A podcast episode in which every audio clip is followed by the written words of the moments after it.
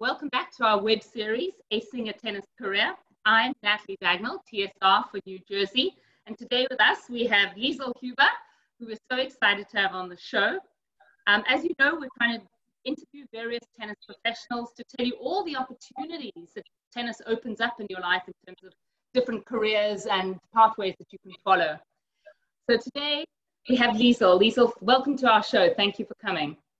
Thank you. I love uh, being part of the, the Eastern section. You stay Eastern and up here, and you guys are just nearby. So thanks for having me. I appreciate it. Well, we're so excited that you've moved to Eastern, and we're thrilled to have you here. And as a fellow South African, I'm even more excited. uh, let me give a little bit of background on Liesl. Um, she didn't want me to say too much, so I'm going to try and cut it down a little bit because she prefers to talk about the, the things that she gives rather than the things that she did. Um, so she's a seven-time Grand Slam champion. She has 53 WTA titles. She's a mother. She's a humanitarian. She runs a ranch. She has a health and nutrition business. And currently, she's the executive tennis director at Cary Leeds um, for the NYJTL, which she's going to tell us about in New York City, well, in the greater New York area. Welcome, Liesl. Thank you. Thank you. So, how's everything been during lockdown? I know you've got little ones. It must be tough. Well, you know, when people say they're roughing it, I don't think we're roughing it. Anybody who lives in Manhattan or let alone who lives in the States, we're very fortunate. You know, there's not shortages. We've not been, the only thing we've kind of um, lacking is each other's company, right? And so we're all on Zoom like you and I. But but really we have a lot to be grateful for. You know, fortunately in my career and, and also in this time period, and I think I think that um, I can find the positive in everything. And so I think all of us going to come out stronger after this. Um, it's going to affect a lot of us. A lot of us is, is going to be, you know, there's death in the family, there's shortage of money, but ultimately. Liesl, you pressed mute by mistake for us. Oh, there we go. Got you back. okay okay we'll go again. I'll just cut that line. You know no it's a phone. You know i'm answering phone calls while i'm here uh, on the zoom with you. Every all the phone calls still come to me so i'll pick up my phone and say Cary Leeds tennis center how can i help you?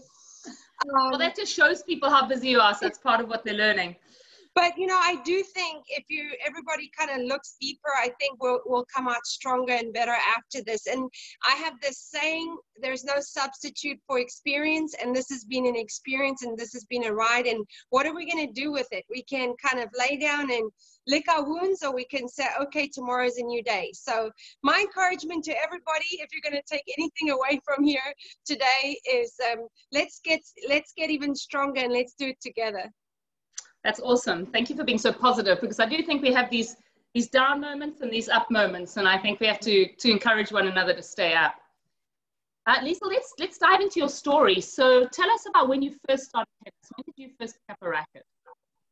Um, you know, I was five years old, but I'm pretty sure that's when I started lessons. My family um, are all in tennis um, my my mom played at university. My dad took it up later. My mom gave us some tennis lessons. We took at the local tennis club on a Friday once a week, and you know, pretty soon they saw that I had a little bit more ability than the others. They could show me something one time, I could kind of pick it up.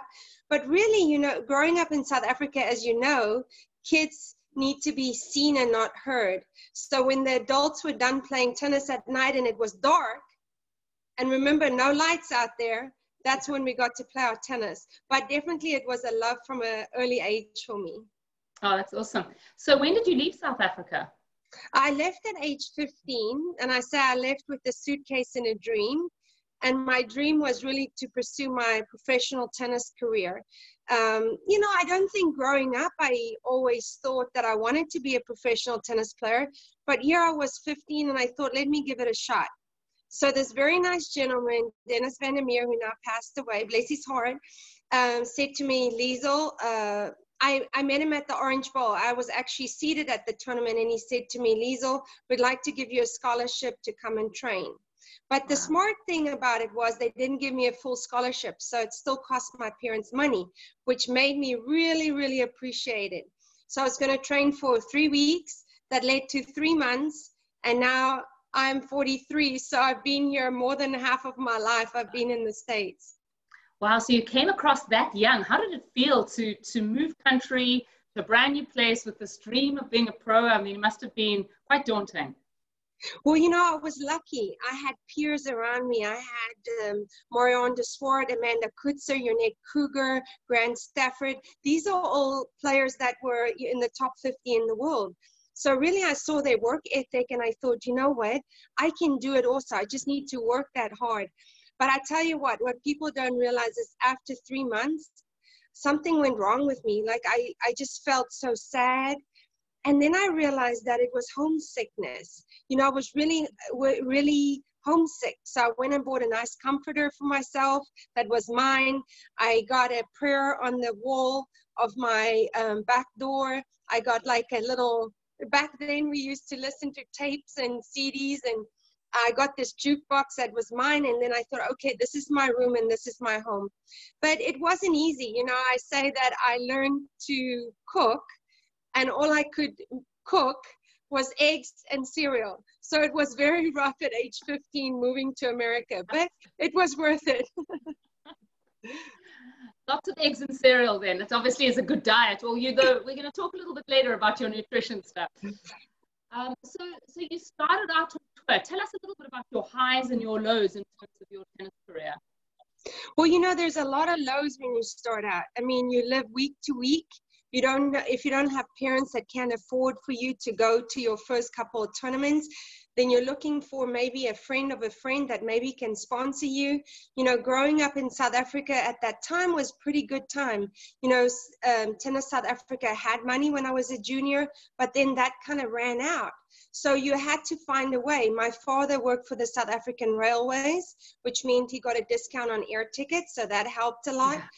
Um, you know, my parents would travel with us. We would never travel with coaches. Sometimes we would have to go alone on a trip. But I tell you what, you know, one thing my parents instilled in, us is work ethic. I'm not the most talented tennis player, but I'm a very hard worker. And for that, I'm grateful. So I didn't, um, I didn't know if I was going to make it. You know, being from a third world country, you don't feel like you belong. And that's a whole different story. I uh, played a match at the French Open in 1999. My partner was Katarina Srebotnik we played Mary Jo Fernandez and Monica Seles, and it was on kind of like a, a mediocre stadium court. And we won that match. And that was actually, that, that match meant nothing to anybody. And maybe Mary Jo, who's my friend, won't even remember we played that match. But that was the match that turned my career, that kind of turned it on for me because I realized like I belong, like I can compete with these players. But when you're young, you don't realize that. All you do is you just work every day, you just work, and then you kind of have that dream. Um, but you know, I've, I've been very, very lucky. I've had a lot of people along the way that supported me, that's mentored me. And um, that's why I am who I am today. And I pay it forward because of all these people, I wouldn't be here today. And you've done a lot of, um, well, doubles has been a focus and team because you played for the South African Fed Cup team and you've played for the US Fed Cup team. So you mm-hmm. obviously enjoy being part of the team. Tell us why that happened or how that came about. You know, I am not a selfish person at all, but I struggle on a team because tennis we're so brought up to think of me me me but it's not selfish like if you and i were going to hit i wouldn't say to you uh, oh, I just want to do this. I'll say, hey, what do you want to do? But if you want to get ahead you faster, then you got to focus on a lot of things by yourself. So that's kind of where I struggled with tennis, that I wasn't selfish. Yet, um, in the team environment, it was about team the entire week. So, kind of like an actor, I would put this face, um, this mask on, and I would say whatever the coach wanted that week, I was going to do. If the coach said up at seven, I would be up at seven. And you know what? Those were my most fun weeks ever because it was truly about teams supporting each other, win or lose. The evenings playing Pictionary, playing all kinds of games, getting to know each other, friending the trainers, friending the, the coaches on the team. So really that's the memories, you know, and when you look at the men, you know, the Bryan brothers, um, Sampras Agassi, all those uh, accomplished players that they really take that pride in playing for their country.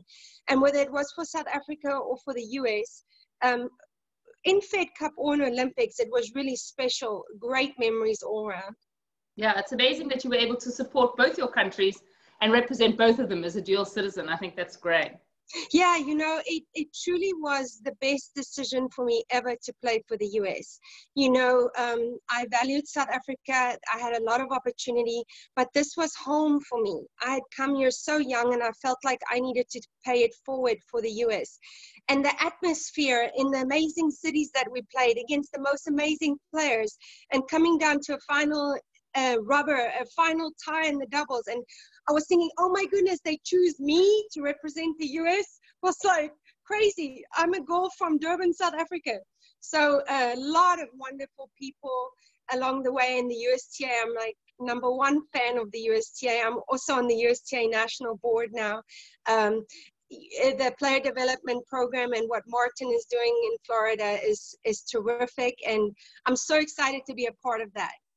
Well, let's talk a bit about that. So you moved out of a pro career and you moved across into like the world of tennis business. Uh, where do you want to start? Because you've done so much. That's a great question.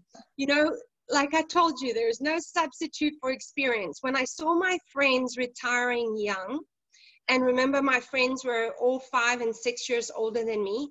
When i uh, marion de Swardt amanda Coetzer and and the likes wayne ferreira when i saw them retiring young and maybe they weren't so sure what they wanted to do after tennis and maybe trying to find their feet and they knew they were good at something they knew what they were at the top of whatever they were you know at their professional career and now they get thrown into this uh, into nowhere. I'm a nobody, you know, or what am I going to do? I think that the biggest thing that uh, tennis players make the mistake of is they think that that's their career. That is their their one thing. No, being professional tennis player is only a part of your career. So, um, like when you're a mother, that's another part of your career. And then when you move on to something else. And so I just thought of tennis being the first part of my career and then kind of what does it set me up to do after it would be pretty boring if i just was a professional tennis player and had trophies that would be pretty boring. So what can you do with your talent? So i'm fortunate i was fortunate to see that those other players retired so young and then they didn't know what to do. So here was my idea. I'm a planner. I don't like chaos. So i thought okay um, at age 32 I would be playing the US Open, I'd probably be pregnant, I'm going to be a mother. Wasn't the case. At age 32, we we're winning uh, the US Open, and there were no babies in the picture. Okay, what's my next plan? Okay, my next plan was going to be um, see, you always have to have a plan B. I learned that. um, my career wasn't always that simple. You know, early on in my career, I didn't enjoy traveling and my husband being home. So he said to me, What's your plan B? Because I told him I didn't want to play anymore. I said I didn't have one. So he said, Okay, keep playing. I'm going to travel with you. So that was another thing. I learned I needed a plan B. So then I thought, Okay, when I decide I've had enough or injuries kind of determine that, I will play, um, I will start a business already. I will start a business and then, or I will start, if I can't start a business, then I will start networking for after tennis. I believe you are more attractive when you're in a position, in a job already, looking for another job versus not having a job, right? And so that's kind of what happened a little bit premature. In 2007, uh, we won Wimbledon. I saw this piece of land, 10 acres, decided the impulsive me, developed the land, and built 15 tennis courts. Wow. Not five, 15. So Huber Tennis Ranch started, and I just wanted it to be this community, kind of how we grew up, you know, those memories that we had, serving the community, letting people come and play. So that's where Huber Tennis Ranch started up. Pros and cons to that, because I learned a lot, but I had to juggle a lot. Here I was a professional tennis player, yet I was managing a business payroll, inventory, permitting to build this place, the financial aspects of it, the programming, anything that pertained to running a business I was doing outside of my tennis. which um, you know they say give the busy person more and they'll get it done. And so give me more and i'll get it done. But then the tough part came when we decided we wanted to start a family in 2012 it was too much for me to juggle and then my tennis kind of took a knock. Having said that if you anybody that's listening here if you're thinking of switching careers or you're thinking of doing something stay where you are for the moment and start networking because you're going to be much more attractive to somebody when you're in the job and then you're not going to settle just for anything.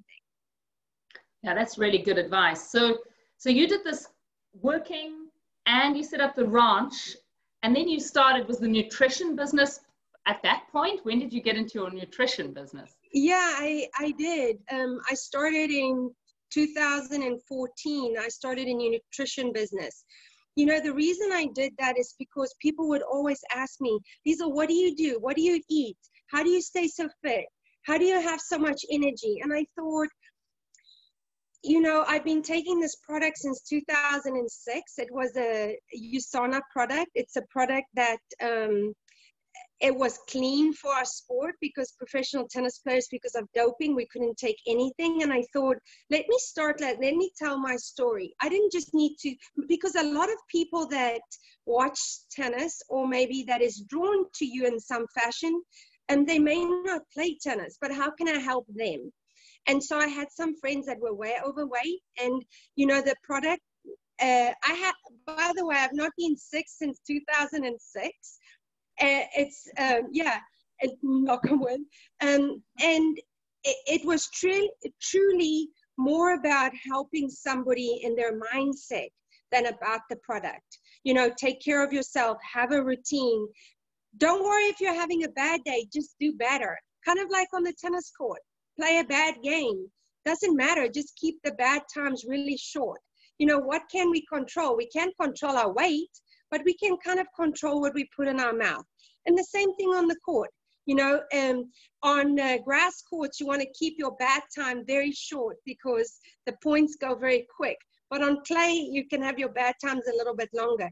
So I've learned that, you know, um, but I've enjoyed helping people in all facets didn't have to be in health and nutrition but i just thought why not i'm already living a healthy lifestyle let me help more people with that and then in addition to all of that, you've done a lot of humanitarian work, and there's so much, it's almost hard to sort of start. So Hurricane Katrina prompted you to do some work, and you've done cancer care work, um, you've worked uh, multiple sclerosis, like a whole, a whole lot of areas. How did you choose these various um, people to support or these um, organizations to support? Well, I got lucky. You know, sometimes it's about luck, being in the right place at the right time. And uh, four days. I had the best day um, in 2007, when 2005, winning Wimbledon. My parents were in the stands, and four days later, I played world team tennis and I blew out my knee. And selfishly, I was thinking, um, who's going to ever remember that that I won Wimbledon? But you know, and you know, it was kind of a joke afterwards because it didn't really matter. You know, Hurricane Katrina happened, and I saw all these folks that you know didn't have anywhere to live and uh, didn't have food and didn't have jobs and didn't have transportation and and they were separated from families and they didn't know what was going on and they didn't have homes to go back to. And I, as i'm watching this i'm sitting on the floor my knee is in a prehab cast. I don't know if i was icing or something and i thought what can i do? Here i have money in the bank winning wimbledon. I'm st- i'm living in this huge house and so i said okay you know what? I'm gonna i'm gonna start a, a foundation. But it wasn't like i'm gonna start a foundation. I just said i'm gonna help these people. So i went started going to the red cross. I started hanging out there. And when people would walk around i would ask them how can i help you? They were they didn't i mean here this lady on crutches um, and uh, that's kind of how it started. Then I called a good friend of mine, Martina Navratilova, and I said, This is what I'm doing. And the next day, a big check arrived. And the oh. same, with, yeah, and the same with Billie Jean King. So I ended up helping 21 families. But you know, it was a learning curve for me also because I had to learn the system. How do you um, not take somebody away from um, benefits, if you will? Let's say if I took them um, out of the church, but I put them in accommodation that uh, there is no transportation. That would make no sense, right? So for me, it was learning every day. Let me see what we can do, where we can find accommodation, where we can find um, furniture. Yeah, so even people like Gigi Fernandez gave me a huge U-Haul truck. She rallied up friends in uh, in Florida. You know, so it's amazing the tennis community. So all of you that are listening here, tennis is the sport because we make lifelong friendships. We can help people.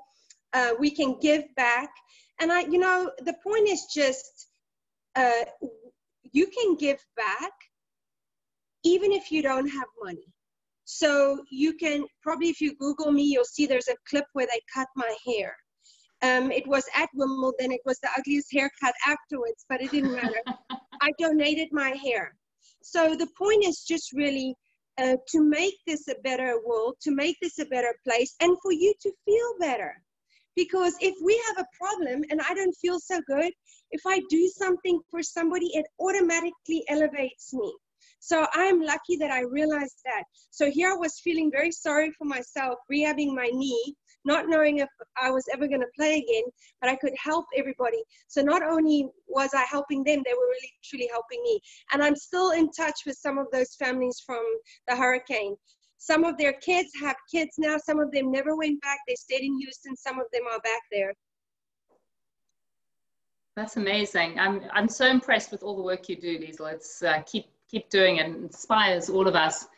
So, so tell us what made you take the move to New York and come and work with Cary Leeds, and let us know what you do there as well. So I'm very, very lucky to be here. You know, I realized that my tennis career was coming to an end. Um, there was a country club in Houston that had equestrian and golf and uh, fishing and amazing. It's called Houston Oaks and they invited me to design their tennis complex for them and i lived there for a year. And i thought this is wonderful. I got a golf golf cart. I live on the lake. I have this amazing house. I live next to royalty here. I eat in the restaurant. But really is this what i'm supposed to be doing?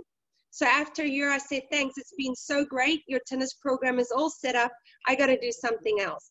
At that time i saw an ad um, like a job ad for um, for the NYJTL Director of Development, and I thought that's right up my alley in the Bronx, poorest congressional district. Why wouldn't I do that? So I called up Skip Hartman and I said, Hey, Skip, this is Liesl Huber. And he said, Why the heck would you want to move with two little kids to New York? I took offense to that. Then I went, I thought, I'm going to prove you wrong. So the next week or uh, next next couple of weeks, uh, they had a grand opening. I said, I'm coming. I want to tour the schools. I want to see what you have. And so that's kind of the end of the story. Now it's been three years. My job is um, vast. My job is huge. I manage people, which is uh, been a learning curve. You know, being a driver, uh, doing things a certain way, I've had to learn that it's not always my way, but it's how the team works. So it's been great. It's been hard also because um, it's not my way, right? It's it's how we work together, and so that's been the fun thing is seeing how we've grown. Uh, this tennis center is amazing. We raised $28 million and we built in the South Bronx. We have 22 courts. Um, we give 6,000 free hours. Also, 10 of the courts are for public play all the time. We just took down our bubble a couple days ago. Um, we are so lucky. We have programs in the parks, we have programs in the schools, we have programs at tennis center. Um, so for me, it's really serving the mission of the organization and the mission and everything I do, it's about the mission is helping these kids um, through tennis and education, uh, reaching their best potential. So, for instance, um, this year we have five kids that got scholarships to university, uh, wow. uh, which couldn't have done it without tennis. And so I've got goosebumps, and I got goosebumps because um, I, you know, I live it, I see it, I breathe it every single day. So for me, it's not a job. It is tough being in the Bronx, but when somebody comes in and they say, "Oh, you're in the Bronx," then they and they maybe it's a company that want to partner with us or that want to give books or donate or education program or something in tennis or maybe a donor they say, "Oh, the Bronx. You're in the Bronx," and then they realize it's the most ideal location. Yeah, so we are very lucky. We've had a WTA tournament, which it was free entry for the kids to come or for people to attend. Uh, so I'm very, very fortunate that the USTA supports us also. We've had World Team Tennis there. But for me, I've been here for three years. The goal is truly to set it up. Um, you know, I don't want to work forever. I'm not going to lie and say I want to be working forever. I would also like to, I feel like I've been working since I, you know, can remember. Uh, I don't want to work forever. I want to volunteer forever. So yeah, that's perfect. So I don't want to have to be paid for this position. You know, I don't mind coming to do something like this for free. But um, so it's been amazing. Uh, the it, it's the most amazing experience, and I have to pinch myself that I live in Manhattan. A girl from South Africa lives in Manhattan. That's pretty cool. Well, I think your whole story just proves our immigration is what we want, and like bringing amazing people like you to the United States and everything you've given back is just proof of of how good it is that for us to sort of encourage people from all over the world to come here to this amazing, amazing country and, yeah. and do things like you've done. And we're so thrilled you're here in Eastern and, and so happy to have you working and doing all the amazing work you do. Uh, so Lisa, where are those five five kids going? Which which universities are they going to? Do you know? Um, yeah, we had one at SMU. We had um, you know, because I'm a foreigner, for me, you know, I don't know a lot of schools, but some of them are Division two schools, and that's okay. Some of them, the small Division one schools. And um, you know, for us, an option always is the CUNY schools. Also, we're a big supporter yeah. of the CUNY schools.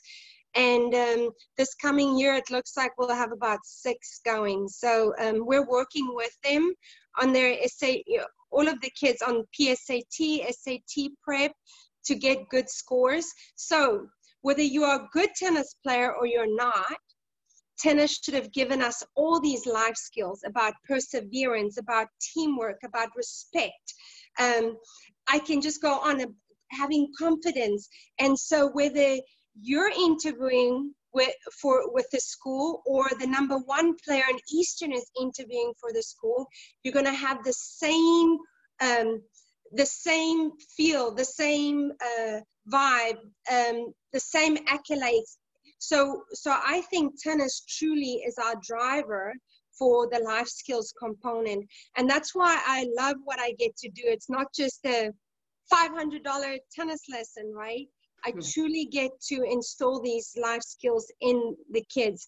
Now we do it as young as age six um, and the local schools walk over there and then they we do and then i give them a snack and the reason i give them a snack while i'm talking to them is because it because then i'm cool but it keeps them busy. And the other thing is i don't know if they had any food that day. And then once we're done then we'll go out on the, it may be respect. I mean i can't i've spoken to so many and i do the life skills myself. Um, of course, we have um, during the weekend and other days, we have um, other people coming in, and you don't have to be an expert. You know, the USTA provides us a wonderful curriculum that we work with, and then we go out there on the court and we use that life skill that we had that day, whether it's teamwork, perseverance, whatever it is. It's amazing and so rewarding as well. Mm. Liesl, I want to thank you so much for coming on the show. I'm going to quickly pivot just for fun and just ask you some this or that questions just to take you back to your days of playing. Uh, so, which player would you rather rally with, uh, Federer or Nadal? Federer. Djokovic or Murray? I'm friends with Murray, so I think he'd be nice to me. Murray. Sharapova or Serena? I love Serena, so Serena. Tsitsipas or Zverev? Zverev. Zverev. Yeah. McEnroe or Connors? I don't like a lefty, but I'm going to pick. Um, they're both lefties, so I'm yeah, going to go Connors. Who did you choose? With Connors. Connors. Okay, Sampras Agassi. Oh, that's a hard one. I'm going to go with Agassi because I want to get to Steffi. Billie Jean King or Evert? I love them both. I'm going to say Billie Jean as she's my mentor. Uh, Gauff or Osaka?